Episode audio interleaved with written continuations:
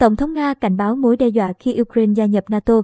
Các mối đe dọa đối với an ninh của Nga sẽ gia tăng đáng kể trong trường hợp Ukraine gia nhập NATO, Tổng thống Nga Vladimir Putin cho biết hôm thứ Hai.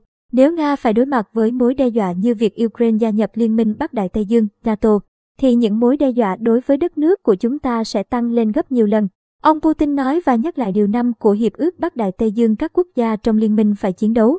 Theo phê của một trong các thành viên của họ nếu một đồng minh bị coi là đang bị tấn công. Ông Putin cũng nhắc lại rằng Nga được cho biết rằng một số nước NATO đang chống lại việc Ukraine trở thành thành viên của liên minh. Tuy nhiên, một bản ghi nhớ đã được ký trước đó đã mở ra cánh cửa gia nhập NATO cho Ukraine và Georgia. Không có câu trả lời cho câu hỏi của tôi tại sao bạn làm điều đó. Dưới áp lực từ Mỹ, đó là câu trả lời, Tổng thống Putin kết luận.